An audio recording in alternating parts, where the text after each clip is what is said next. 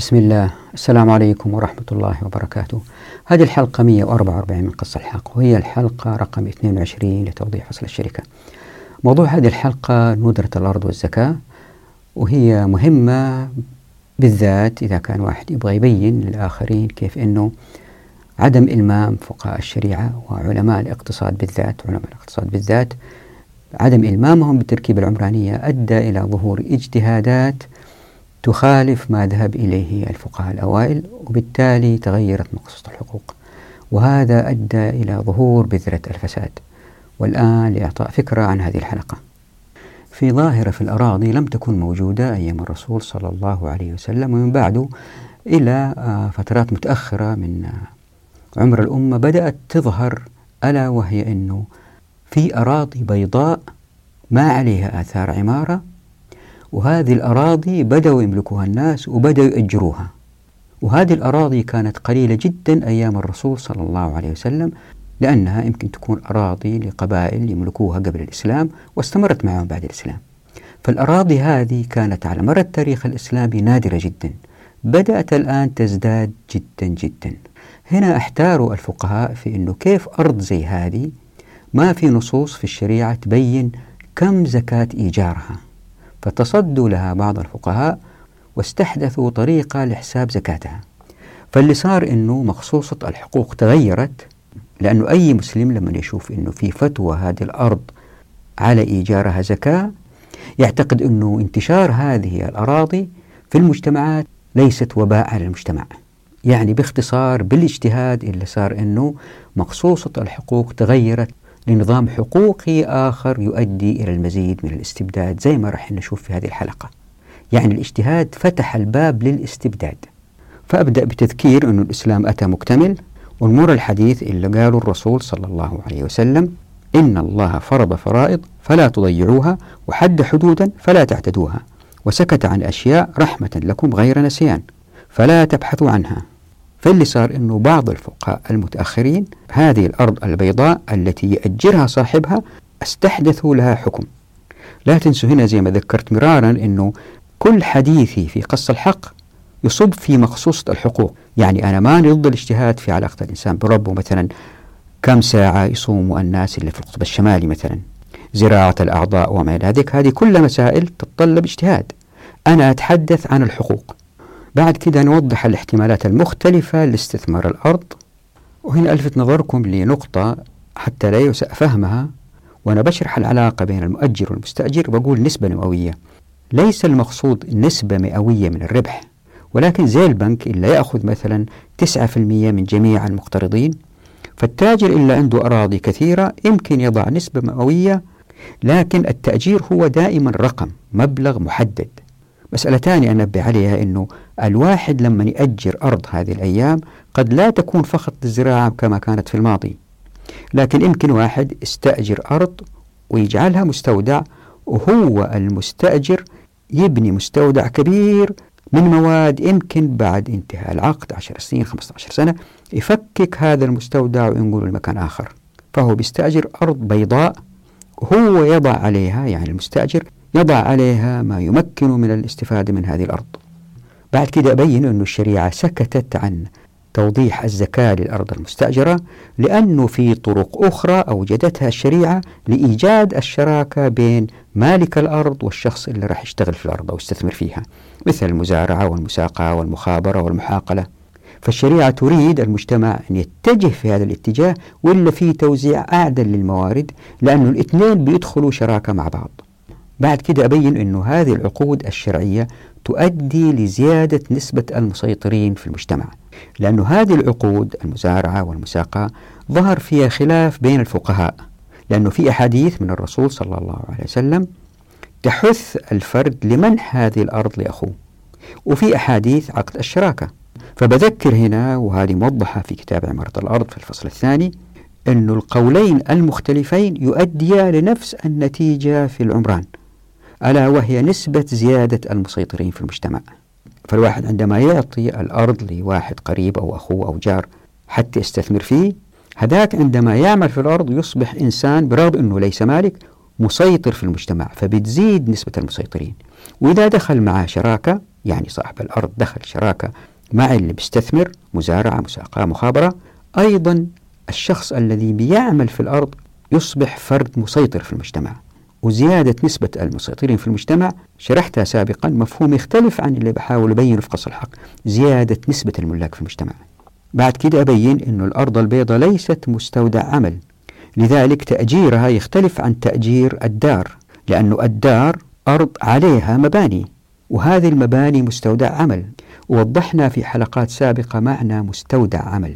بعد كده أثير السؤال لماذا الشريعة لم تأتي بوضوح تام بمنع تأجير الأرض البيضاء؟ يعني أقصد الأرض إلا ما عليها مباني أو زرع أو شيء من هذا.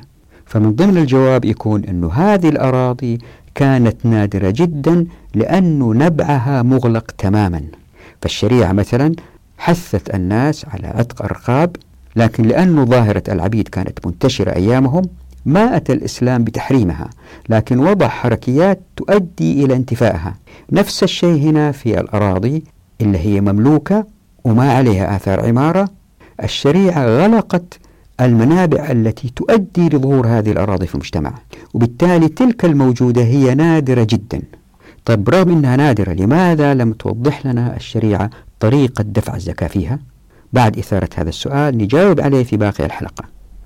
فنقرأ نص لابن حزم يوضح الأدلة التي لا تجيز تأجير الأرض البيضاء. بعد كده نمر على استشهادات أخرى لباحثين واللي تركز على قولين جواز الإجارة النهي عن الإجارة.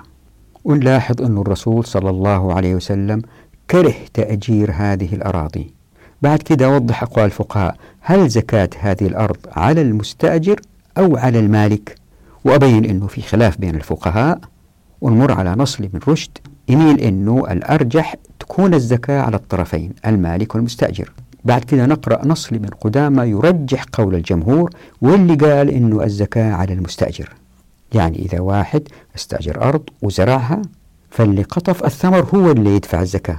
بعد كده أبرر للجمهور لما ذهبوا إليه على أنه هذه الأرض اللي استثمر فيها الواحد في أيامهم كانت قيمتها شبه صفرية فإيجارها أيضا أقل وأقل. لذلك صاحب الأرض لا يدفع زكاة.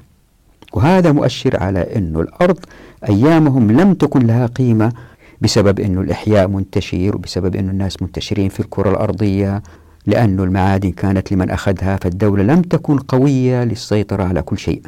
لكن مع منع الإحياء وظهور المدن الكبيرة اللي هي عواصم أحيانا أو مدن لأقاليم كبيرة ولأن الدول تضع فيها الأموال والموظفين فظهرت هذه الأراضي البيضاء لأن المتنفذين تمكنوا من الوصول إليها وأخذها وهذه الأراضي الكبيرة اللي أجروها الناس اللي أخذوها ما أقول ملاكها إلا تسلطوا عليها وبيأخذوا مبالغ كبيرة على تأجيرها فالواحد احتار يقول أوف كيف الشريعة ما وضعت زكاة على هذه الأرض؟ لكن إذا الواحد اقتنع أن هذه الأراضي كان يجب ألا تظهر أصلا إن طبقنا الشريعة يبرر لفقهاء السلف ما ذهبوا إليه فالوضع الحالي لهذه الأراضي البيضاء اللي أجروها وتأتيهم بربح كبير وضع يرفض أي إنسان عاقل وبالتالي يتصدى للمسألة كما فعل الفقهاء المتأخرين ويفتوا بطريقة إخراج الزكاة وهذا ما فعله القرضاوي. طبعا هو شيخ فاضل وورع وله مساهماته الكثيرة في الشريعة لكن في مثل هذه المسائل اللي بيصير أنه إذا تصدى لها الفقهاء وضعوا زكاة على هذه الأراضي. كأنه بيقولوا للمجتمع هذه الأراضي جائز أنه الواحد يحصل عليها. واللي أعتقد والله أعلم القول بصوت واضح وجلي أنه هذه الأراضي هي أراضي مغتصبة. ومثل هذه الاجتهادات تغيرت مقصوصة الحقوق لتناسب وضع خاطئ أصلا. فنناقش ما ذهب إليه القرضاوي واللي يبتكر طريقة لكيفية دفع الزكاة لهذه الأرض البيضاء إن أجرت. وبمثل هذه الفتاوي الناس يتسابقوا للحصول على هذه الأراضي لأنهم يظنون أن الشريعة حلتها بدليل تحديد مقدار زكاة تأجيرها. لذلك كتاب قص الحق دائما يركز على قصور العقل البشري. لاحظ أن الأراضي البيضاء هذه أراضي ما فيها آثار عمارة. يعني يمكن واحد يحيي أرض ويهملها لما يجي واحد يحييها تكون في آثار عمارة في الأرض مثل بئر معطلة. فنثير سؤال ناقشوه الفقهاء الأوائل. ألا وهو هل يزول الملك بالإعراض؟ فنتحدث عن الأسباب الفعلية والقولية في التملك. وبعد المرور على أقوال الفقهاء نركز على الأرض المحياة. هل تسقط ملكيتها بالإهمال؟ نجيب على السؤال بالمرور على أقوال فقهاء السلف. بعد كده أثير سؤال لماذا لم تحرم الشريعة تأجير الأرض البيضاء إذن؟ هنا تأتي إشكالية الفقهاء المتأخرين والاقتصاديين بالذات في الاقتصاد الإسلامي لأنهم ما هم فاهمين التركيب العمراني فبعض الفقهاء لم يترددوا بالتالي في الاجتهاد. فأبين أن سعر الأرض تأتي من ثلاثة عناصر أو أشياء أو عوامل هي الموقع زائد الحقوق زائد الأعيان إلا في الأرض فوقها وتحتها يعني مباني أو خدمات تحت الأرض. بعد كده نمسك كل واحدة من هذه الثلاثة ونناقشها. فأبين أن الحقوق في الشريعة تتراكم بالمبادرة. يعني الناس متساوين في الحقوق كما قصت الشريعة لكن حقوقهم عندما يبادروا ويحيوا ويبنوا بعد كده تختلف.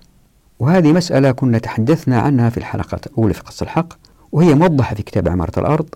لكن لا أستطيع توضيحها هنا لابد من مشاهدة الحلقة للاقتناع أنه الحقوق بين العقارات لا تتساوى برغم تساوي الأفراد في مقصوصة الحقوق لأن العقارات حقوقها تتراكم بناء على مبادرة الأفراد وهذا إعجاز في الشريعة وذلك من خلال حيازة الضرر وهذا يؤدي إلى بيئة مستقرة من غير إشكاليات ومن غير الحاجة إلى البلديات.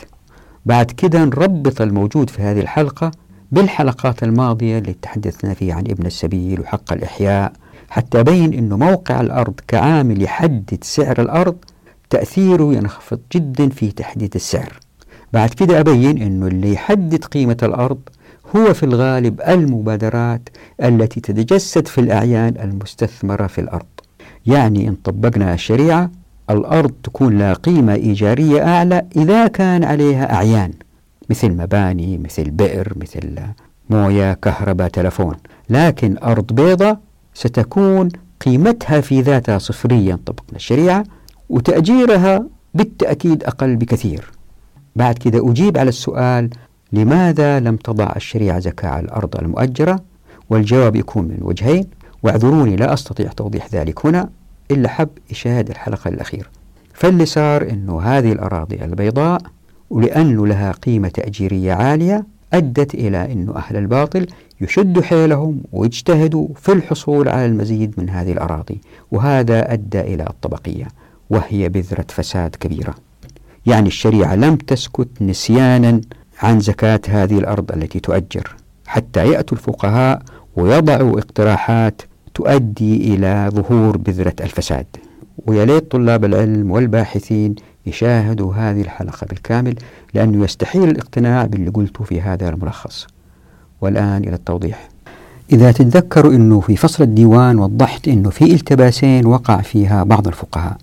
الالتباس الأول هو عن ماهية المستجدات والالتباس الثاني عن ماهية مقصوصة الحقوق. وبالنسبة للالتباس الثاني إذا تتذكروا كنت جادلت أنه الإسلام أتى مكتمل وما في مجال للفتوى فيه أبدا. يمكن تكون في حاجة للفتوى في أشياء مطلوبة في العبادات مثل علاقة الإنسان بالله سبحانه وتعالى في الصيام. يعني هل الصيام في القطب الشمالي يكون مثل أقرب بلد مسلم أو مثل مكة المكرمة؟ وتحدثنا في هذه المسائل. وكنت جادلت أن الحقوق اللي تربط الناس بعضا ببعض وبالدولة بالذات أتت الشريعة بها مكتملة ولا تحتمل الاجتهاد أبدا. وإذا تتذكروا في فصل الديوان وضحت أن هناك شبهة وهي الادعاء في استصدار الفتوى بأن في الأمر سعة. وجادلت أن بعض الفقهاء يخطئون الاستنتاج بأن كل ما لم يأتي به الحكم فهو حيز واسع لهم للإفتاء ويعتقدوا بأن هذا رحم الأمة. وضحت بأن هذا غير صحيح. وإذا تتذكروا قلت أنه إذا الرسول صلى الله عليه وسلم منعنا عن أشياء نبحث عنها رحمة بنا بقوله إن الله فرض فرائض فلا تضيعوها وحد حدودا فلا تعتدوها وسكت عن أشياء رحمة لكم غير نسيان فلا تبحثوا عنها فكيف نبحث عنها ونصدر لها الفتاوي ونردد أنه هذه السعة رحمة؟ يعني اللي ما في حكم شرعي لا يحق لنا بناء على هذا الحديث أنه نضع له حكما لأن الشريعة تركت للناس التخير بما يرونه ملائما لهم العمل به. وهذا نص. وكذلك قوله تعالى أعوذ بالله من الشيطان الرجيم اليوم أكملت لكم دينكم وأتممت عليكم نعمتي ورضيت لكم الإسلام دينا. هذا بالإضافة لآيات أخرى مشابهة مرت علينا. فكيف الآن نأتي ونصدر أحكام لأشياء ما أتت بها الشريعة؟ وفي هذه الحلقة نتحدث عن زكاة الأرض المؤجرة كمثال جيد لماذا سكت عنها الشرع. لكن الفقهاء المتأخرين حددوا لها مقدار الزكاة بالاجتهاد. كيف؟ إذا تتذكروا في الحديث عن الأراضي في الفصول الأولى بينا أنه الأرض كانت تقريبا قيمتها صفرية إلا إذا كان وضعها في مكان استراتيجي وبالتالي تكون لها قيمة. لكن في معظم الأحيان الأرض تقريبا قيمتها جدا متدنية وهذا ساعد الناس على الاستثمار وحارب الطبقية. وأنه مع السيطرة على الموارد إلا صار أنه الأرض ومن ضمنها الأرض إلا صار أنه الأراضي صار لها قيمة. الآن في وضعنا المعاصر الرأسمالي وبالذات بعد العولمة وأن الأرض صارت سلعة إلا صار أنه الناس أكثرهم اللي يشتغلوا في الأراضي هذه في الغالب ما يملكوها إلا يملكوها ناس آخرين فهم استأجروا هذه الأراضي عشان يزرعوها ولا يبنوا فيها مصنع أو شيء. يعني الأرض صارت سلعة تؤجر. الآن أي واحد عنده شوية آه، إدراك بالزكاة في الشريعة يمكن يسأل طيب الشريعة ما أتت بالزكاة كم هي على الشخص اللي يأجر أرضه؟ الشريعة أتت بتحديد الزكاة للأرض إذا كان واحد دخل مع واحد ثاني شراكة مثل المساقاة والمزارعة. لكن ما قالت لنا الشريعة الأرض هذه كيف الإنسان يخرج زكاتها إذا كانت أرض أجرها لواحد ثاني وذاك الثاني هو اللي استثمر خلينا نوضح. إذا طبقنا الشريعة تظهر للأرض الزراعية ثلاث احتمالات. الاحتمال الأول أنه واحد عنده أرض ويزرعها ويقطف ثمرها ويطلع زكاتها. الاحتمال الثاني أنه عنده أرض ويعطيها لواحد ثاني عشان يزرعها من غير ما يأخذ منه شيء وهذا كان حادث. رغم أنه أيامنا هذه قد يكون غير مقبول لكن كان موجود في العالم الإسلامي. الاحتمال الثالث أنه واحد يدخل مع الثاني شريك كمساقاة مزارعة مخابرة وبعدين كل واحد يأخذ نصيبه ويضمه إلى نصيبه من الثمار في أماكن أخرى حتى يطلع الزكاة إذا كان بلغت النصاب. يعني ما في احتمال رابع ألا وهو أنه واحد يأجر الأرض لواحد ثاني وما يشتغل ما يسوي ولا شيء بس ياخذ إيجار. يعني زي المال اللي هو ربا. واحد لما يعطي واحد ثاني مال يقول له خذ شغل هذا المال وأنا ما لي دخل أنت تكسب ولا تخسر أنا لي نسبة مئوية اللي هي كذا في السنة أو لما تنتهي بعد شهر شهرين ترجع لي هو مع النسبة المئوية. وهذه هي الفائدة الربا. يعني الأرض كأنه في الحالة هذه صارت مثل المال الذي يرابي في الإنسان. فجاءت الشريعة وسكتت عن هذا الموضوع وما بينت لنا مقدار الزكاة فيه. جو المتأخرين قالوا مقدار الزكاة كذا كذا زي ما نرى في هذه الحلقة. فاللي صار إنه الشريعة لما سكتت عن هذا الموضوع وكأنها بتقول هذا الشيء يجب ألا يقع. لأنه إذا الشريعة وضعت مقدار زكاة للأرض التي تؤجر هذا يعني اعتراف الشريعة بهذه الأراضي أنها تكون موجودة في المجتمعات. وعندما توجد في المجتمعات الناس حتى ما يتعبوا بالذات المتنفذين يحاولوا الحصول على أكبر عدد من هذه الأراضي مساحات شاسعة أكثر حتى يجلسوا وما يشتغلوا ويكسبوا مال من غير ما ينتجوا في المجتمع. وهذه هي بذرة الفساد اللي وضحتها مرارا وتكرارا في حلقات سابقة. فالشريعة لها حكمة عميقة أنه الأرض المؤجرة ما بينت لنا مقدار زكاتها. خلينا قبل ما نستمر نوضح مسألة عن آه، اشتراك اثنين أو أكثر في أرض لاستصلاحها حتى يربحوا منها واحد من عنده الأرض واحد من عنده العمل أو البذور أو المعدات والآلات زي الأيام هذه. وهذه مسألة وضحتها بتفصيل أكثر في كتاب عمارة الأرض في الفصل الثاني فصل اسمه توحيد المسؤولية. واللي كنت بينت فيه أنه الأقوال المختلفة اللي أشرحها الآن حول هذه المشاركة اللي هي مزارعة أو مساقاة هل هي جائزة أو لا؟ بينت أنه الأقوال المختلفة تؤدي إلى زيادة نسبة المسيطرين في المجتمع.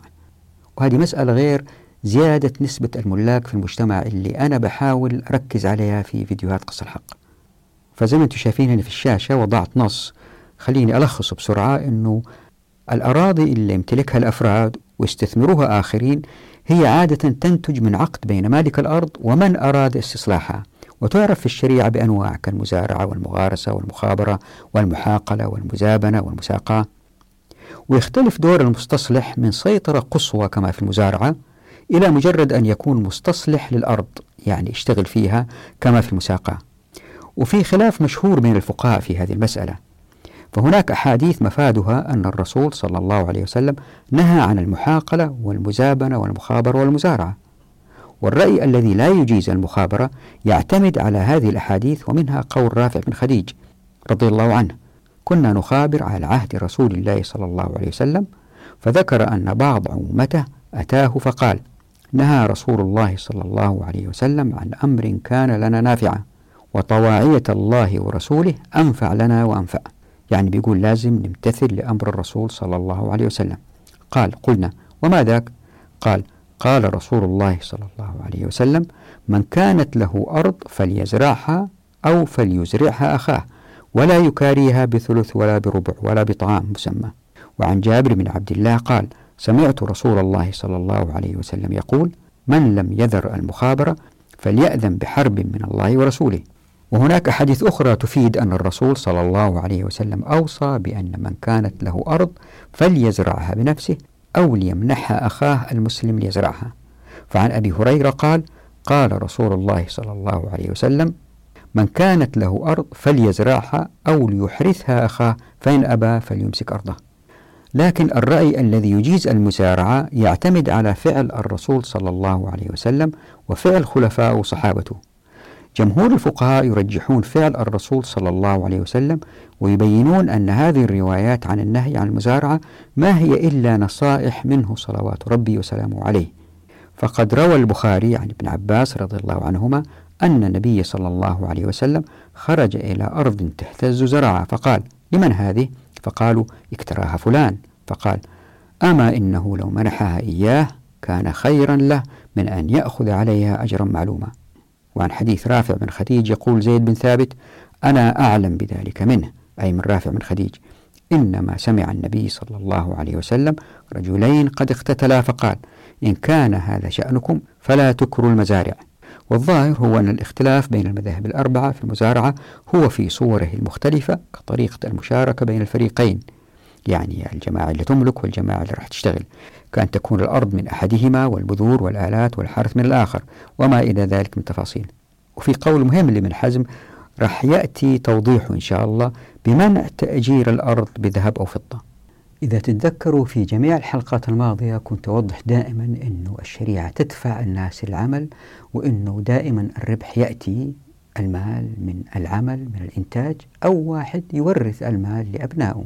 أو يعطيه هدية. يعني دائما المصدر هو العمل. ما في وسيلة للكسب باستخدام نفوذ أو منصب أو ضرائب أو ما هو موجود. الآن الفرق بين الأرض إذا واحد يأجرها وبين واحد يأجر آه، شقة أو حانوت محل للبيع فرق واضح لأنه هديك مستودع عمل. هديك الناس أشتغلوا فيها وبينا بينا في حلقات ماضية إيش معنى مستودع عمل. هديك الناس أشتغلوا فيها جابوا مواد تعبوا وبنوها.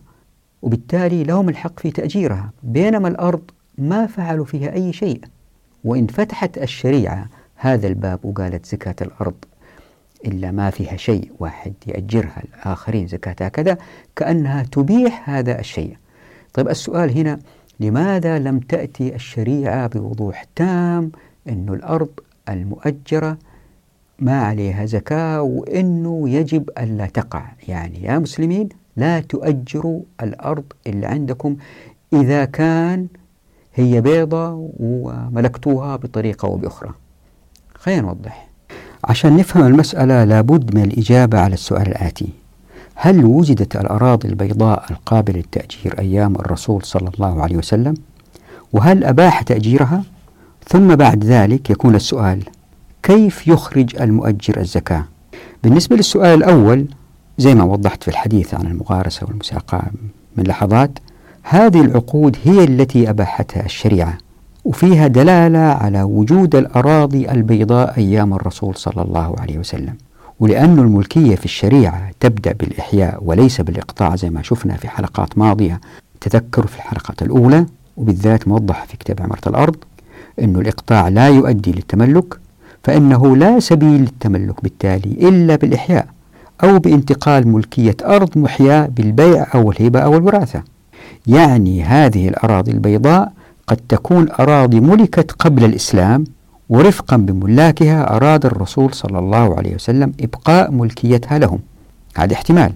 يعني هذا النوع من الأراضي ليس نمطا منتشرا برغم أنه كان موجود وقل أيام الرسول صلى الله عليه وسلم وأنه إن طبقنا الشريعة لن ينتشر لأن نبعها مغلق. إيش يعني نبعها مغلق؟ أنه الناس لازم يحيوا حتى يمتلكوا. أما إنهم يروحوا يأخذوها من الحاكم والحاكم يقطعهم هي ويعطوهم صكوك هذا ما هو موجود في الشريعة. لكن إن أقطعوا أرض لازم يشتغلوا أو تسحب منهم. في احتمال أيضا أنه واحد أشتغل في أرض وأحياها وبعد كده أهملها. فخربت واندثرت تقريبا وأصبحت كأنها موات. يعني باختصار هذه الأراضي البيضاء نادرة جدا لأنه حتى هذا إلا بيحيي لما نشوف أرضه بدأت تهمل إلا بيصير إنه إيش؟ بيبيعها حتى يأخذ له شوية فلوس مقابل إنها تبقى ويفقدها تماما. وهذه مسألة وضحناها في الحديث عن الإحياء عندما قلنا أن الأرض المهملة تعود موات أو لا تعود موات. فيا ريتكم ترجعوا لهذه الحلقات. ما في داعي نوضحها هنا الآن حتى نكسب وقت. وجدت نص حلو لابن حزم. جمع فيه الأدلة اللي تثبت مذهبه واللي هو منع تأجير الأرض البيضاء لآخرين. فبيقول زي ما أنتم شايفين هنا في الشاشة مسألة. ولا تجوز إجارة الأرض أصلا.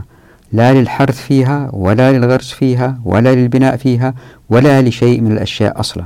لا لمدة مسمى قصيرة ولا طويلة ولا لغير مدة مسمى لا بدنانير ولا بدراهم ولا بشيء أصلا. فمتى وقع؟ فسخ أبدا. ولا يجوز في الأرض إلا المزارع بجزء مسمى مما يخرج منها أو المغارسة كذلك فقط. فإن كان فيها بناء قل أو كثر جاز استئجار ذلك البناء وتكون الأرض تبعا لذلك البناء غير داخلة في الإجارة أصلا. برهان ذلك. بعدين اذكر الرواة عن عن في صحيح مسلم وبيقول لقي عبد الله بن عمر رافع بن خديج فسأله فقال له رافع سمعت عمي وكان قد شهد بدرا يحدثان أهل الدار أن رسول الله صلى الله عليه وسلم نهى عن كراء الأرض. فذكر الحديث وفيه أن ابن عمر ترك كراء الأرض. قال أبو محمد أهل بدر كلهم عدول ويستمر في النص حتى يبين خيرية أهل بدر. وبيقول قال كذلك هم عندنا. قال علي وممن روينا عنه المنع من كراء الأرض جملة جابر بن عبد الله ورافع بن خديج وابن عمر وطاووس ومجاهد والحسن. ومن الأدلة اللي أوردها ابن حزم حديث جابر رضي الله عنه من كانت له فضل أرض فليزرعها أو ليمنحها أخاه فإن أبى فليمسك أرضه. يعني أما تعطوا أخوانكم جيرانكم الأرض استثمروها أو خلوها بيضة بس لا تأجروها. وحديث مسلم عنه أيضا نهى رسول الله صلى الله عليه وسلم عن كراء الأرض. ومن المعاصرين أيد الدكتور محمود أبو السعود أثابه الله ما ذهب إليه ابن حزم. وهذا نقله الباحث الجنيدل جزا الله خير ومما أضافه الدكتور أبو السعود قوله وهذا مخالف للإسلام في أحكامه الخاصة والعامة إذ لا يعدو أن يكون شكلا من أشكال الإقراض بالفائدة والعمري إن اشتراط كراء الأرض نظير مبلغ معين من ذهب أو فضة لهو أمعن في الخطأ وأضمن بالحكم بالتحريم لا بالتحليل. وأبعد ما يكون عن منطق الإسلام وجدير ألا يكون صادرا عن الرسول صلى الله عليه وسلم. إذ كيف يأبى أن تؤجر الأرض بجزء مما يخرج منها ثم يرى أن يدفع المستأجر لصاحبها حصة معينة من ذهب أو فضة. جزا الله خير على ما قال. وفي المقابل أجاز جمهور الفقهاء تأجير الأرض وأجابوا على الأحاديث الدالة على النهي عن الكراء بأنها محمولة على أحد أمرين زي ما لخص الجنيدل. الأول محلها إذا أجرت بما يؤدي إلى الجهالة والغرر كأن تؤجر بما على السواقي والأنهر أو بزرع قطعة معينة. الثاني حمل النهي على التنزيه والإرشاد إلى العناية بإعارتها توسيعا للناس وإحياء للأرض وعدم تركها. مستدلين بحديث روي في الصحيحين عن قول عمرو من دينار. أي قول عمرو أخبرني ابن عباس أن النبي صلى الله عليه وسلم لم ينهى عنه. ولكن قال أن يمنح أحدكم أخاه خير له من أن يأخذ خرجا معلومة وعزز من قال بتأجير الأرض مذهبه بما روى ابن عباس أن النبي صلى الله عليه وسلم قال من كانت له أرض فإنه يمنحه أخاه خير له وقال النووي يعني بيحاول يجمع بين الأحاديث فهذان التأويلان لا بد منهما أو من أحدهما للجمع بين الأحاديث وذلك لنقل الأحاديث عن النبي صلى الله عليه وسلم على جواز الإجارة والنهي عن الإجارة. فتكون الأحاديث الأمر فيها للندب والنهي فيها للتنزيه ولا يكون في ذلك وجوب ولا تحريم. من الواضح أن الرسول صلى الله عليه وسلم كره تأجير الأرض. طب هنا ظهر سؤال. كيف يخرجوا زكاة الأرض هذه اللي تأجرت؟ هل الزكاة على مالك الأرض اللي أجرها أو هل هي على الشخص اللي أستثمر فيها؟ ذهب الإمام أبو حنيفة بأن العشر على المالك لأن الأصل عنده ولأن العشر حق الأرض النامية لا حق الزرع ولأن العشر من مؤنة الأرض فأشبه الخراج ولأن الأرض كما تستنمى يعني تستثمر بالزراعة فهي تستنمى بالإجارة. فكانت الأجرة مقصودة كالثمر فكان النماء له معنى. جاء مثلا في البداية للمرغناني وله أنها كما تستنمى بالزراعة تستنمى بالإجارة فكانت الأجرة مقصودة كالثمرة فكان النماء له معنى مع ملكه فكان أولى بالإيجاب عليه. ولزفر في الثانية وهو رواية عن أبي حنيفة أن السبب ملكها والنماء له معنى لأنه أقام المستعير مقام نفسه في الاستنماء فكان كالمؤجر. ولنا أن المستعير قام مقام المالك في الاستنماء فيقوم مقامه في العشر. بخلاف المؤجر لأنه حصل له عوض منافع أرضه. لكن جمهور الفقهاء ذهبوا إلى أن العشر يعني الزكاة على المستأجر. ليه؟ لأنه المالك للأرض ما عنده زرع أو ثمر حصل عليه عشان يطلع عنها زكاة. بينما اللي استخرج الثمار ويبيعها هو الشخص الذي استأجر الأرض. وابن رشد وضع نص حلو يوضح سبب الاختلاف.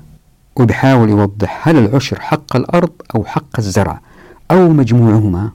يقول الله يرحمه في بداية المجتهد زي ما أنتم شايفين في الشاشة.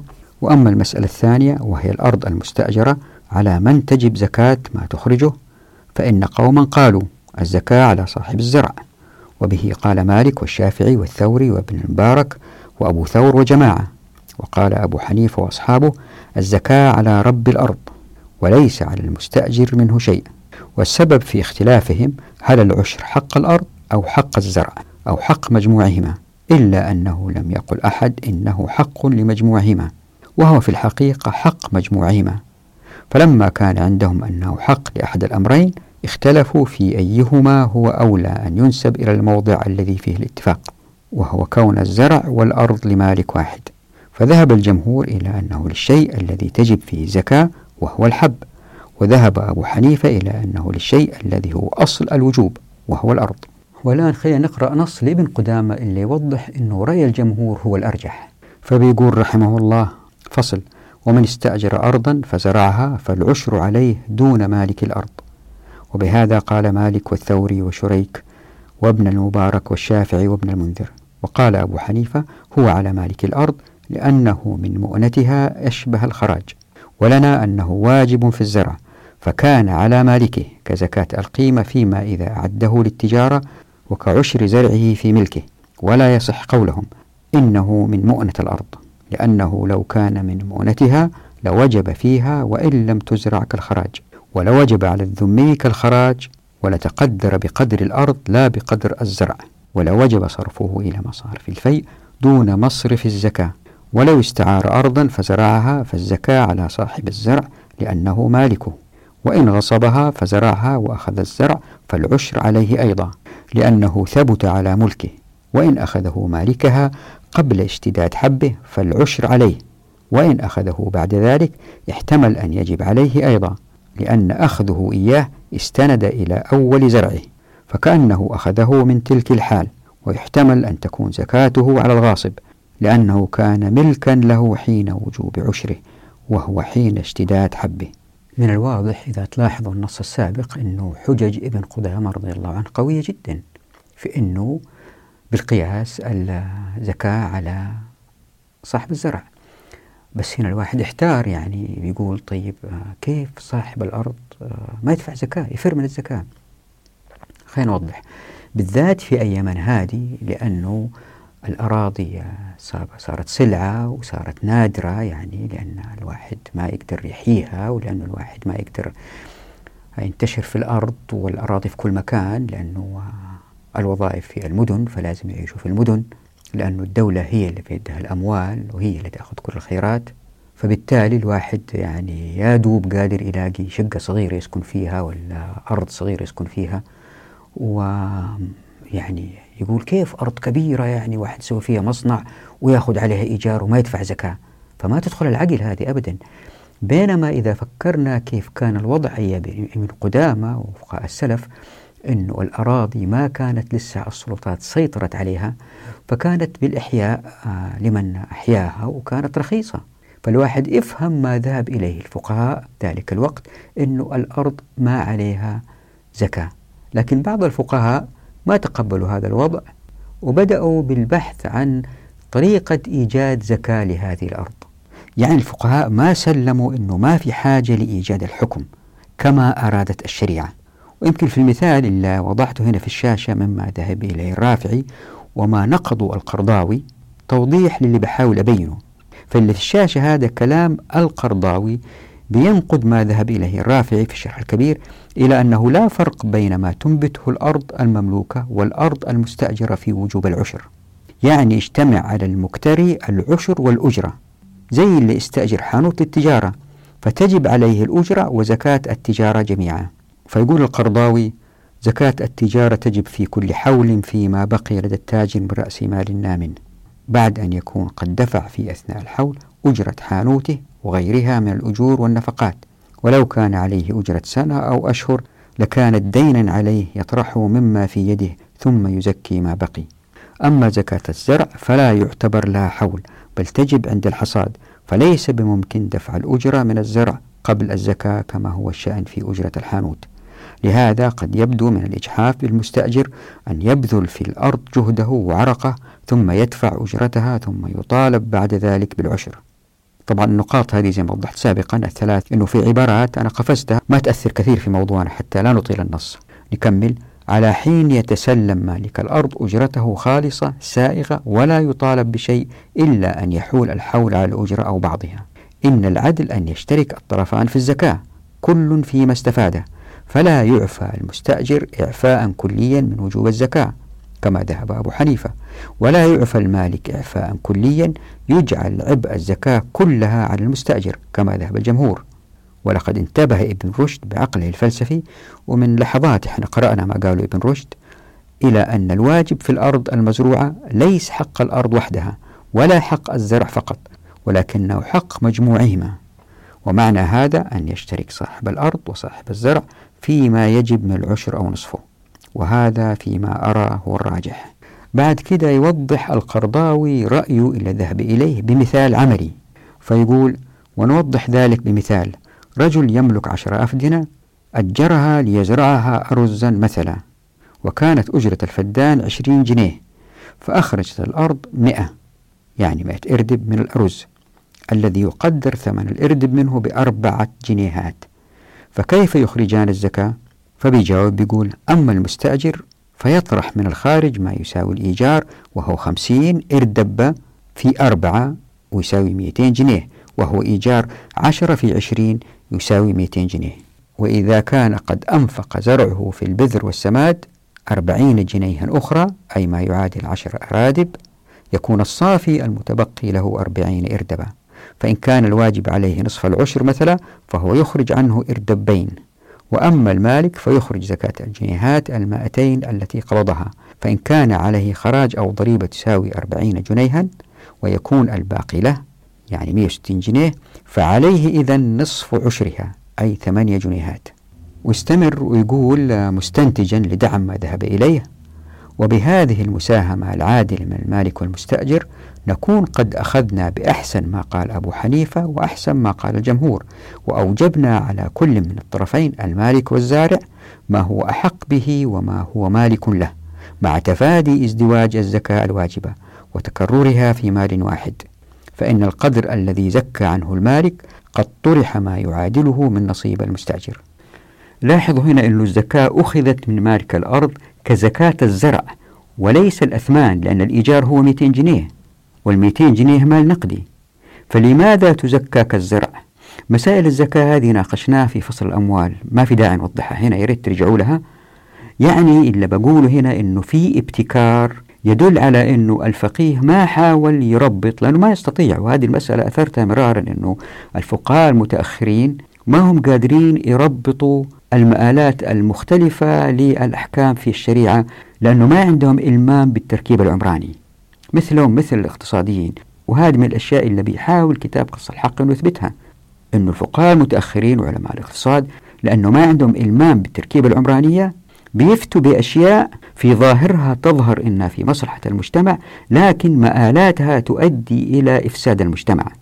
هنا في هذه الحالة هذا الاجتهاد تخلي الناس يعتقدوا أنه الأرض البيضة اللي يأجروها إيجارها حلال لأنه الشريعة عندها إجابة لمقدار زكاتها. وكذا اللي بيصير أنه الناس يتسابقوا للحصول على هذه الأراضي البيضاء. فتزدهر مسألة الواسطة والتقرب من الحكام والتزلف إليهم للحصول على هذه الأراضي. وهذه مفسدة لأن الحاكم يقدر يطوع هؤلاء الأفراد لأفعال وأقوال تؤدي إلى استدامة سلطتهم. وهذا من أسس الفساد. ناهيكم عن أنه تكونت طبقة اجتماعية هنا متنفذة ولا تنتج. يعني الفقهاء بهذه الأقوال أباحوا فعلا كان يجب أن لا يقع أصلا. أتذكروا اللي قلناه في قوله تعالى في سورة الزخرف اللي مرت بنا في هذا الفصل فصل الشركة أعوذ بالله من الشيطان الرجيم. أهم يقسمون رحمة ربك؟ نحن قسمنا بينهم معيشتهم في الحياة الدنيا ورفعنا بعضهم فوق بعض درجات ليتخذ بعضهم بعضا سخريا ورحمة ربك خير مما يجمعون. يعني هنا في إشكالية واضحة في التربيط بين الظواهر المختلفة. هنا تذكير بسيط أتذكروا أنه إحنا لازلنا بنحاول نجيب على السؤال لماذا لم تمنع الشريعة استئجار الأرض للزراعة؟ للإجابة لازم ننظر أولا إلى وضع الأراضي اللي هي قابلة للزراعة لكن مالكها ما استثمرها وصارت بالتدريج خراب لأنه صاحبها هجرها وتركها وبالزمن أصبحت كأنها خراب. أو رجعت كأنها موات. بالنسبة للأرض الموات زي ما مر بنا في السابق ما يحق لأحد امتلاكها دون إحياء سواء بالاحتجار أو بالإقطاع.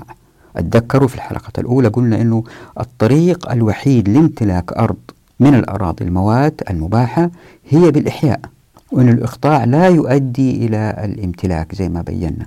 لكن الأرض اللي أحيت وبعدين تركت أو أيضا الأرض التي أحيت وبعدين صاحبها باعها وجاء واحد أشتراها وأهملها وتركها حتى صارت أرض بيضة يعني هي ليست موات لأنها مملوكة لكن صارت أرض بيضة وصاحبها ما استثمر فيها. إيش حكم هذه الأرض؟ زي ما هو معروف في الشريعة أنه ملكية الأعيان هي ملكية مؤبدة. يعني واحد يملك سيارة واحد يملك بيت هي ملكية مؤبدة لا تسقط أبدا إلا إذا كان في سبب ناقل للملك مثل البيع أو الوراثة. وزي ما هو معروف أيضا أنه جمهور الفقهاء قالوا أنه الملك لا يكون مرهون بوقت معين زي مثلا في الغرب واحد يشتري عقار ويكون هو المالك لمدة 99 سنة. أحيانا هذا للأجانب مثلا اللي بيشتروا في دولة غربية مثلا يوجد نظام كهذا. في الشريعة هذا الشيء غير موجود. الآن هنا يظهر سؤال هل يزول الملك بالإعراض عن المملوك أو إهماله؟ يعني واحد مالك شيء وأهمل وتركه هل تسقط ملكيته من هذا الشيء؟ يعني الآن مثلا نجد في بعض المناطق سيارات مهملة لها أربع خمس سنين واقفة ما تتحرك وخربت. هل ملكية المالك للسيارة هذه تسقط؟ جمهور الفقهاء اتفقوا على أنه ما امتلك من الأعيان لا يقبل الإسقاط. زي اللي أطلق دابته وأخذها آخر. الآخر اللي أخذها أخذها وهي ماشية في الصحراء مثلا. قالوا الآخر لا يملكها لأنها مملوكة الواحد قبله. وكذلك الأرض المشترى أو المعطاة يعني واحد أبوه أعطى أرض. أو أشترى أرض. ما تزول ملكيتها بالإهمال حتى لو صارت خراب. يعني إذا واحد أحيا أرض وباع هذه الأرض والمشتري أهملها هل تعود مواد؟ قالوا الفقهاء لا.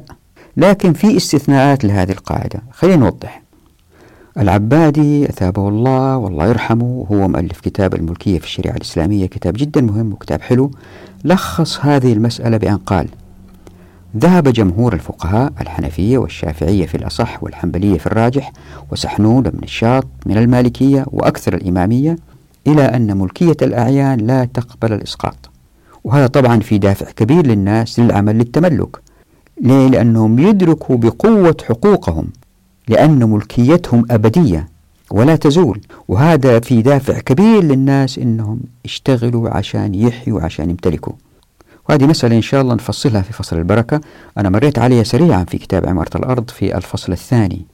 ومن المذهب الحنفي جاء في ضوابط الفقه كل من ملك شيئا مسلما كان أو ذميا بأي سبب كان لا يزول ملكه بالترك. كما إذا ملك دارا أو أرضا ثم خربت ومضت عليها السنون والقرون فإنه على ملك مالكه الأول ولا يكون مواتا. شوفوا الإسلام كيف يحترم حقوق الناس. يحترم ملكياتهم. وجاء في المغني ما ملك بشراء أو عطية فهذا لا يملك بالإحياء بغير خلاف.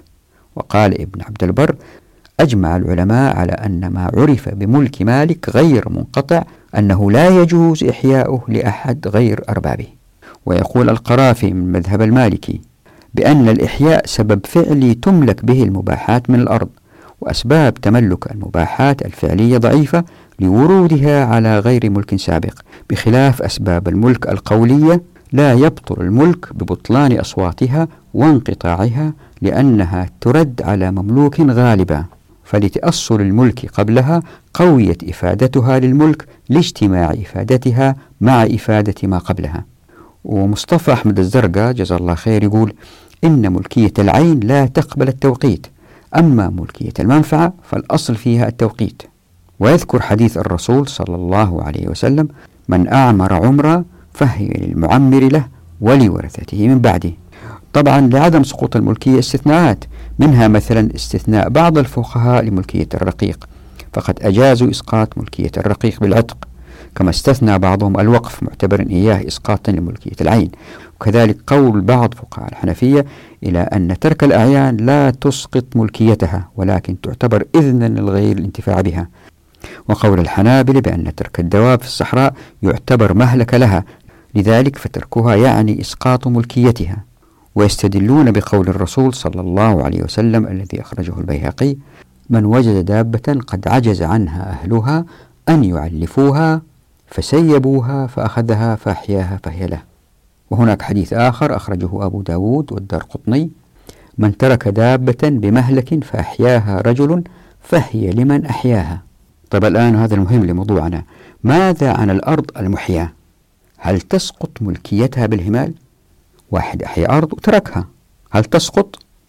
مرينا عليها سابقا لكن للتذكير أقول. هناك قول بأن ما ملك بالإحياء ثم ترك حتى عاد مواتا فهو كالذي قبله سواء.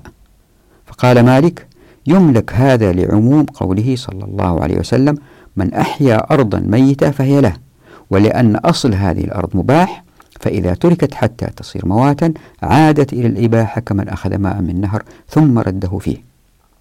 وذهب بعض الحنفية إلى قول مشابه لأنهم اعتبروا الإحياء إثبات لملك الاستغلال وليس الرقبة. لكن هذا الرأي يخالف جمهور الحنفية والشافعية والحنابلة. فابن قدامة يقول ولنا أن هذه الأرض يعني الأرض المحياة يعرف مالكها فلم تملك بالإحياء كالتي ملكت بشراء أو عطية. ولأن سائر الأموال لا يزول الملك عنها بالترك. ويقول جمهور المالكية بأن الإقطاع لا تزول ملكيته بزوال الإحياء لأن سبب الملك ليس الإحياء ولكن الإقطاع وهو حكم من أحكام الأئمة. وهذه تصان عن النقض وذهبوا أيضا إلى القول بأن ما يملك بالأسباب القولية كالبيع أقوى من الأسباب الفعلية كالإحياء فيزول الملك بزوال الإحياء. ولاحظوا هنا مسألة مهمة أنه هذا القول بأن الأرض المقطعة يمكن تملك هي ليست ما ذهب إليه الجمهور. وهذه وضحتها في الحديث عن الأراضي في كتاب عمارة الأرض وفي الحلقات الأولى من قص الحق أن الأرض المقطعة لا تملك إن أحياها ملكها إن لم يحييها فهي ليست مملوكة أبدا. تلاحظوا من القول اللي هنا في الشاشة لابن قدامة أن الأرض المهملة التي يعرف مالكها لا تملك بالإحياء لأن المالك معروف. طيب إيش إن لم يعرف مالكها؟ كيف تكون الحال؟ يعني أرض واحد أحياها وسافر راح مكان تاني ويمكن هناك توفى أو تزوج أو عاش في منطقة أخرى. فاللي يصير أنه هذه الأرض مع الزمن تبور. لاحظوا أنه هذه الحالات اللي تحدثوا عنها الفقهاء أنه أرض ما يعرف مالكها مؤشر قوي على أنه الناس كانوا يسافروا من مكان لمكان ويبتغوا الخير في الأرض في جهات مختلفة. يسافروا من مكان لمكان. يعني هنا في فرق من أقوال الفقهاء بين الأرض المحياة المهملة والمعروف مالكها وتلك التي لم يعرف مالكها. في هذه المسألة اختلف الفقهاء على ثلاث أقوال. قال مالك يملك بالإحياء سواء عرف أربابه أو لم يعرفوا وقال الشافعي بأنه لا يملك بالإحياء سواء عرف أربابه أو لم يعرفوا أما أبو حنيفة فقال إن عرف أربابه لم يملك بالإحياء وإن لم يعرفوا ملك بالإحياء بإذن الإمام. والمذاهب الأربعة تجمع على أنه ما كان عامرا من أراضي غير المسلمين فخرب وصار موات عاطلة فهي كالموات. كالذي لم يثبت فيه عمارة فيجوز إحياؤه. لتوضيح هذه المسألة أوضحت تحت الحرف جيم اثنين نص هنا يا ريت إذا حبيتوا تقرؤوه. الآن بعد هذه الخلفية نحاول نجاوب على السؤال لماذا لم تحاول الشريعة منع تأجير الأراضي؟ طبعا فقهاء السلف كانوا يتحدثوا عن تأجير الأراضي للزراعة لأنه يمكن في أيامهم ما كانت في حكاية تأجير الأراضي واحد يبني فيها هنكر كبير ويستخدمها كمستودع لكن الأيام هذه هذه المسألة موجودة لأنه ببساطة الواحد يقدر يبني هنجر من حديد ويفكك ونقول له مكان ثاني. فنقول لماذا لم تحرم الشريعة تأجير الأراضي بوضوح؟ خلينا نحتاج شوية تركيز. الآن واحد لما يشتري أرض هو بيشتري إيش؟ يشتري ثلاثة أشياء. اشتري حيز الأرض واحد. اثنين اشتري حقوق الأرض. ثلاثة اشتري الأشياء إلا في الأرض. يعني سواء مباني فوق الأرض أو خدمات جاية للأرض من تحت الأرض. موية كهرباء تلفون. هذه الثلاثة الأشياء هي التي تحدد السعر.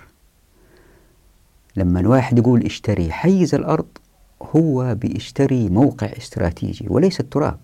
التراب والأرض يعني موجود في كل مكان. هو بيشتري الموقع هل هو استراتيجي أو غير استراتيجي؟ وبالنسبة لحقوق الأرض الأراضي تتفاوت في حقوقها وهذه تؤدي إلى زيادة السعر أو إنقاص السعر. يعني واحد إذا كان يشتري أرض في وسط المدينة والأرض هذه ممنوع أنه الواحد يبني فيها أكثر من دورين ويجب أن تبقى سكنية سعرها مو زي أرض ثانية جنبها أو الأرض هذه إذا تغيرت حقوقها بقرار البلدية أنه صاحب الأرض هذه يقدر يعلي إلى عشر أدوار ويمكن يخلي محله تجاري. سعر الأرض يرتفع مباشرة لأن حقوق الأرض زادت. المسألة الثالثة هي الأعيان المستثمرة في الأرض. يعني أضرب مثال خلينا نقول أرض بالقرب من الحرم المكي. حجاج دائما بيجوا بينزلوا فيه. إذا كان مبنى فخم كبير فهو جمع الموقع وجمع الحقوق وجمع الأعيان الجيدة اللي فيه فبالتالي سعره يكون جدا مرتفع. وهذا مش زي أرض تانية حتى لو الواحد جاء حسب قال أقدر أبني في الأرض اللي جنبها فندق كبير وأفخم لكن الأنظمة تمنع هذا الشيء. لن يكون سعر هذه الأرض مثل تلك إلا لها حقوق. نضرب مثال ثاني مثلا واحد آه، أحيا أرض وبنى فيها محطة بنزين في وسط الصحراء. هذه ما هي زي أرض ثانية فيها شوية أشجار لأنه إلا ارفع السعر هنا ليس موقع الأرض الاستراتيجي وليس الحقوق لأنه يمكن اللي عنده أرض فيها أشجار يقدر يبني محطة بنزين. اللي رفع السعر هنا المواد الموجودة الأعيان المستثمرة في هذه الأرض.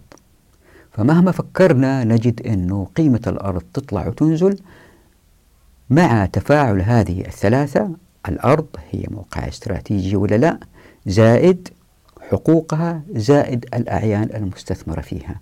هذه الثلاثة تتفاعل تزيد تنقص تزيد تنقص. كل موقع في الكرة الأرضية يختلف تقريبا إلى حد كبير عن الآخر في هذه الثلاثة الأشياء. الآن خلينا نوضح مسألة الحقوق وكيف تأتي.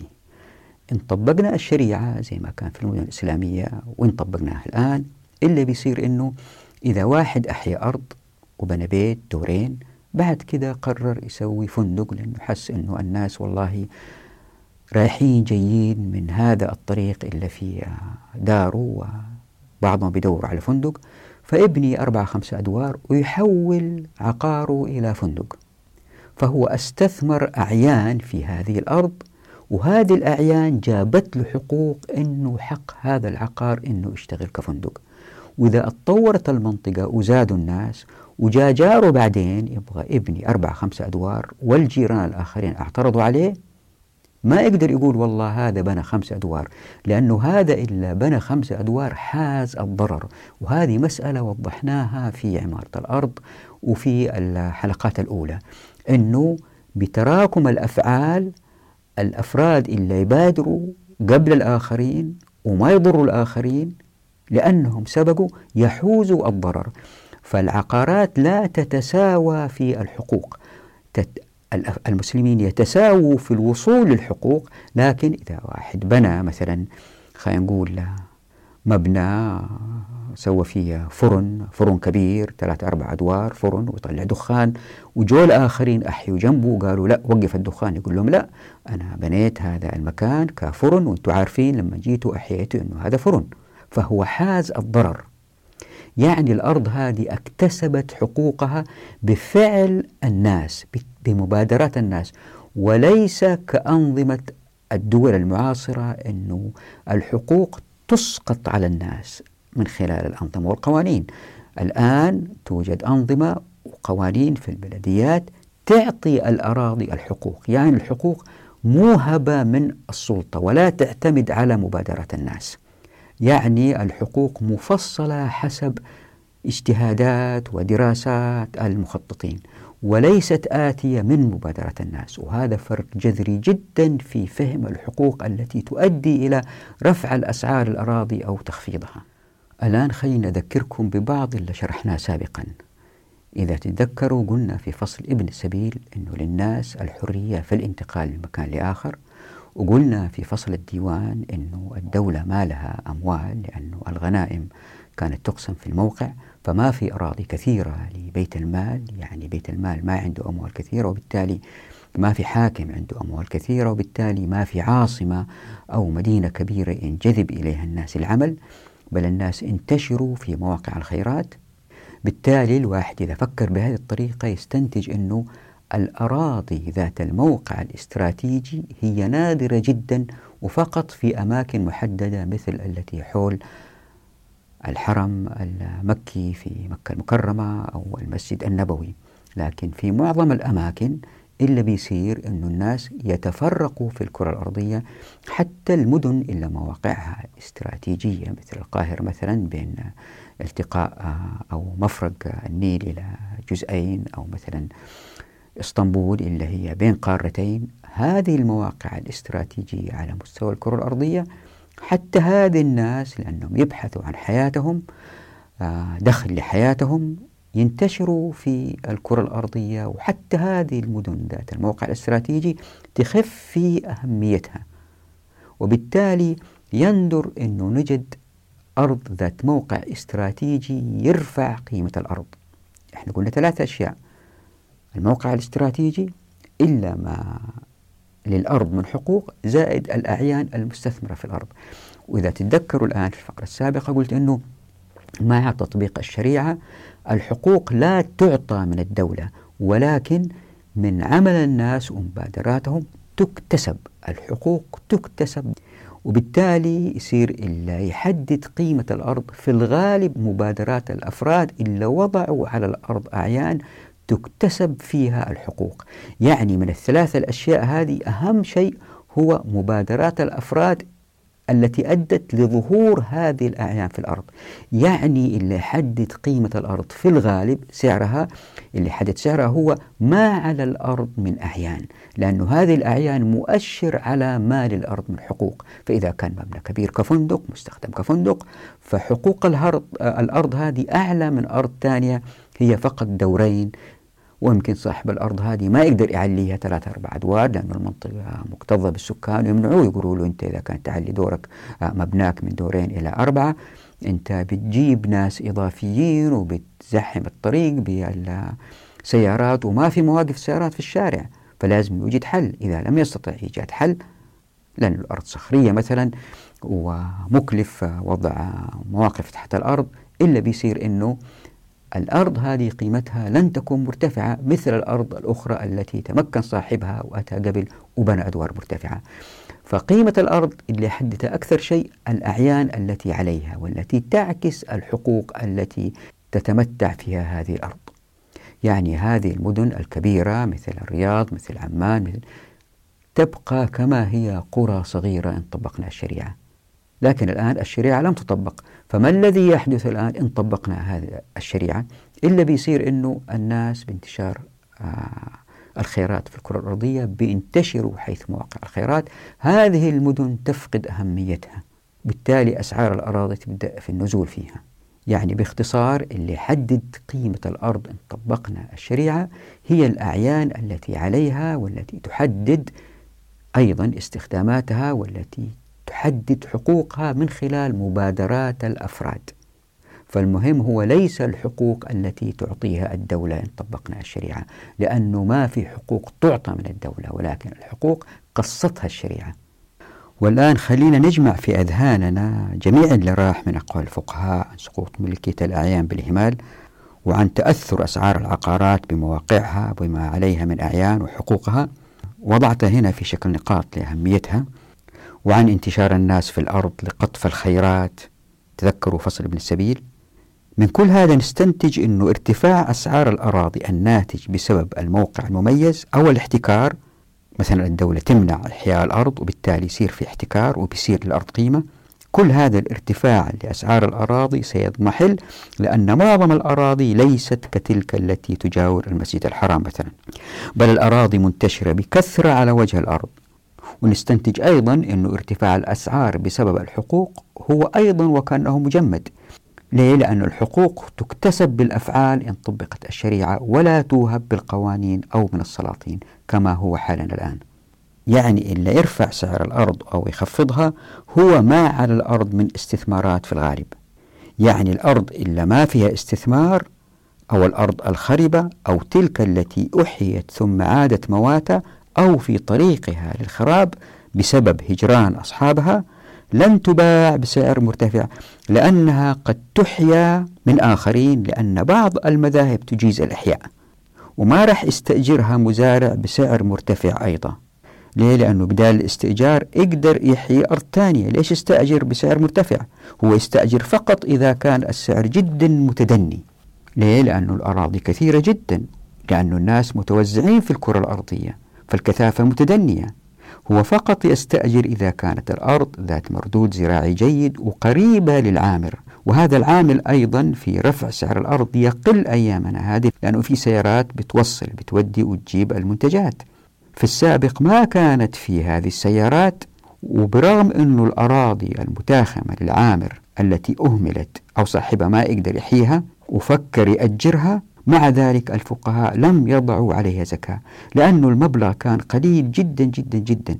الآن المفروض إن طبقنا الشريعة هذه الأراضي إن وجدت قيمتها تضمحل إلى الصفر تقريبا لأنه في سيارات تودي وتجيب المنتجات. فبدال ما الواحد يروح يستأجر بسعر مرتفع أرض قريبة للعامر يروح 3 4 كيلو ويحيي أرض أو يستأجر أرض بسعر جدا زهيد لأنه في سيارات تودي وتجيب. يعني الأرض اللي يمكن أن تزرع وهي مملوكة نادرة جدا إن طبقت الشريعة. لهذا فإن العلة في عدم وضع الشريعة حكم لهذه الأرض يعني الشريعة ما قالت إلا يأجر أرضه عليه زكاة كذا يتضح من وجهين. والله أعلم. الوجه الأول هو أن هناك معاملة واضحة لاستثمارها من خلال المزارعة والمساقاة والمخابرة والمحاقلة وما شابه من صفقات تجمع الطرفان المالك والمستثمر شراكة في المخاطرة وتوضح لهم حقوقهم. وهذه العقود هي التي يجب أن تطبق إن وجدت مثل هذه الأراضي. وليس كما فعل الفقهاء المتأخرين قفزوا وقالوا الأرض التي تؤجر يجب أن يكون عليها زكاة. فهم بهذا وكأنهم يحللون هذه المسألة. والوجه الثاني هو أن مثل هذه الأراضي كانت نادرة لأن الحكام لم يكونوا بعد قد استخدموا الأراضي كمصدر للسلطة. فمع مرور الزمن يعني مع تقادم الزمن الحكام بالتدريج حتى يشتروا قلوب الناس حتى يوطدوا أركان حكمهم قاموا باستخدام الأراضي كمنح وأعطوها للمقربين والمتنفذين كإقطاعات. ومع منع الإحياء في العصور المتأخرة أصبحت الأرض وسيلة لبسط المزيد من النفوذ. ليه؟ لأنها سلعة ذات قيمة مرتفعة يعني في سبب سياسي ألا وهو الاستمرار في الحكم للحاكم وعشان يوطد حكمه بيقرب الناس له بيهديهم أراضي. وهؤلاء اللي يأخذوا الأراضي لأنهم من المتنفذين وعادة ما يستحلوا هذا الشيء يقولوا هذا من ولي الأمر وطاعة ولي الأمر وأعطانا ولي الأمر ويأخذوا هذه الأراضي وما يشتغلوا وما ينتجوا. فظهرت آفة التأجير لهذه الأراضي أو يبيعوها لمستثمرين آخرين وهؤلاء أيضا ما يشتغلوا يبغوا يأجروها. ليه؟ لأنه التأجير للأرض أهون بكثير على النفوس من التفكير في استثمار هذه الأرض. وبكده ظهر منفذ لتسرب مثل هذه الأراضي للتركيبة الاقتصادية. يعني هذه بذرة فساد لأن هؤلاء المتنفذين بيزدادوا ثراء بالحصول على المزيد من هذه الأراضي. وبالتالي الوضع مهيأ لإيجاد آليات من خلالها تتحول الأراضي القابلة للإحياء إلى أراضي يملكوها هؤلاء وبالتالي أجروها والشريعة لأنها من الله سبحانه وتعالى الذي يعلم الغيب قل إن ربي يقذف بالحق علام الغيوب. تذكروا هذه الآيات؟ فأتت الشريعة بقفل هذا المنفذ بالسكوت عن زكاة هذه الأرض. لأنه إذا وضعت لها زكاة لأصبحت بالتالي شيء جائز والناس ما يقدروا يعترضوا على هذه المسألة. فجاءت الشريعة سكرت هذا المنفذ وفي الوقت ذاته دفعت الناس للشراكة في العمل في هذه الأراضي مثل المغارسة والمخابرة والمساقة. يعني إذا كان السؤال هل تركت الشريعة بسكوتها عن تأجير الأراضي الزراعية الخيار للناس في المضي في الإيجار أو الامتناع عنه؟ بالطبع لم تترك الشريعة للناس حق الاختيار بين المشاركة أو تأجير الأرض بل لأنها أباحت صفقات الشراكة مثل المغارسة والمزارعة فهي تدفع الناس للشراكة ليخاطر المالك بأرضه وبالتالي لن تظهر الطبقية اللي هي مكونة من أفراد ما يشتغلوا بس جالسين يربحوا يعني الناس ما لهم خيار في هذه المسألة. فإذا أتى مثلا شخص ومالك الأرض وأصر على أنه يأجرها معظم الناس لأن الشريعة طبقت وقيمهم عالية لن يقبلوا على استئجار هذه الأرض. ليه؟ لأنه يقولوا طيب أنا أعطيك كم وأنت زكاتك كم؟ هذا إذا كان الناس من التقاة أما إذا كانوا من المنافقين في حال تطبيق الشريعة ففي الغالب لن يؤجروا الأرض لأن هذا سيظهر فسقهم أمام العامة الآخرين. يعني الأرض إذا واحد أحياها وتركها مهملة أو حتى أحياها وباع الآخر والآخر لم يستطع إحيائها وتركت حتى بدأت تخرب إما تعود مواد أو يضطر الورثة أو من بعدهم من استثمارها أما بأنفسهم أو شراكة مع آخرين حتى لا تعود خراب أو مواد إذا كان فيها بعض المنشآت. يعني هم استثمروا في بعض المنشآت والناس عازفين عن استئجارها كأرض أما يشتغلوا فيها شراكة مع الآخرين مزارعة مخابرة أو إنهم يبيعوها. لكن خلينا نقول أصروا على الإيجار وما حد استأجر وتركوها وبدأت تخرب. فخراب أرض هنا أو هناك هو أهون ضرر على الأمة من ظهور فرد يكسب على الدوام دون خسارة أو حتى أي مخاطرة لأنه هو بيرفض الطريق الذي رسمته الشريعة في المزارعة والمساقة. يعني تلافي ظهور هذه الطبقة التي ستضيع الأمة مقدم جدا على أرض هنا وهناك تخرب لأن هذه الأراضي نادرة جدا. شفت هذه الحكمة العميقة التي لم يلتفت إليها البعض فوضعت لهذه الأراضي زكاة ما قد تؤدي لتغيير المجتمع المسلم بظهور الطبقية ليصبح أو حتى بالأصح أصبح المجتمع المسلم مسلم في صلاته وصيامه لكن ليس بحقوقه. وبالتالي أصبح مجتمع ذليل بعد اتباع مثل هذه الفتاوي برغم صلاته وصيامه وبرغم أنه يدعو القنوط في رمضان ويبتهل الله لكن لا يطبق الشريعة في الحقوق. كيف بالله تأتي لهذه الأمة العزة وهي لا تطبق الشريعة في الحقوق؟ صدق الله. أعوذ بالله من الشيطان الرجيم. إن الله لا يغير ما بقوم حتى يغيروا ما بأنفسهم. يعني باختصار الشريعة لم توضح زكاة الأرض المؤجرة حتى تدفع الناس للشراكة بدل التأجير. هنا إذا كان قررنا هذا الاستنتاج باللي مر بنا في الحديث عن المستويات الخمسة في قربها من الأصول المنتجة وهذه شرحناها في حلقات سابقة تحت عنوان المبادئ المهمة. ستلحظوا أن مالك الأرض أقرب للأصول المنتجة من المستأجر الأرض. لهذا فلمالك الأرض المشاركة مع المزارع مزارعة أو استئجاره بالمساقة. لكن ليس للمزارع استئجار الأرض بل فقط المشاركة أو العمل كأجير بأجر مرتفع لندرة الأيدي العاملة. تذكروا أن الأرض ليست عمل مودع لكن إن كان على الأرض منشآت مثل مباني أو مسابح أو ما شابه فبالطبع فإن الوضع هنا مختلف لوجود العمل المودع. يعني اللي بتسويه الشريعة في الدفع للشراكة يؤدي لتقارب الناس في الدخل لأنه ما في ناس ما ينتجوا ولا يعملوا وفقط يربحوا على طول ولأنهم متنفذين يحصلوا على هذه الأراضي بمساحات أكبر ويقدروا يأجروها بمبلغ أكبر وبالتالي يصبحوا طبقيين. وفي هذا لا يوجد عدل في توزيع الموارد.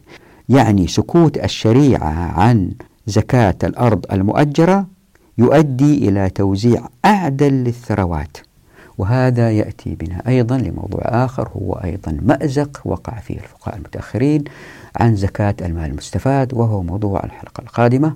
نراكم على خير في أمان الله ودعواتكم.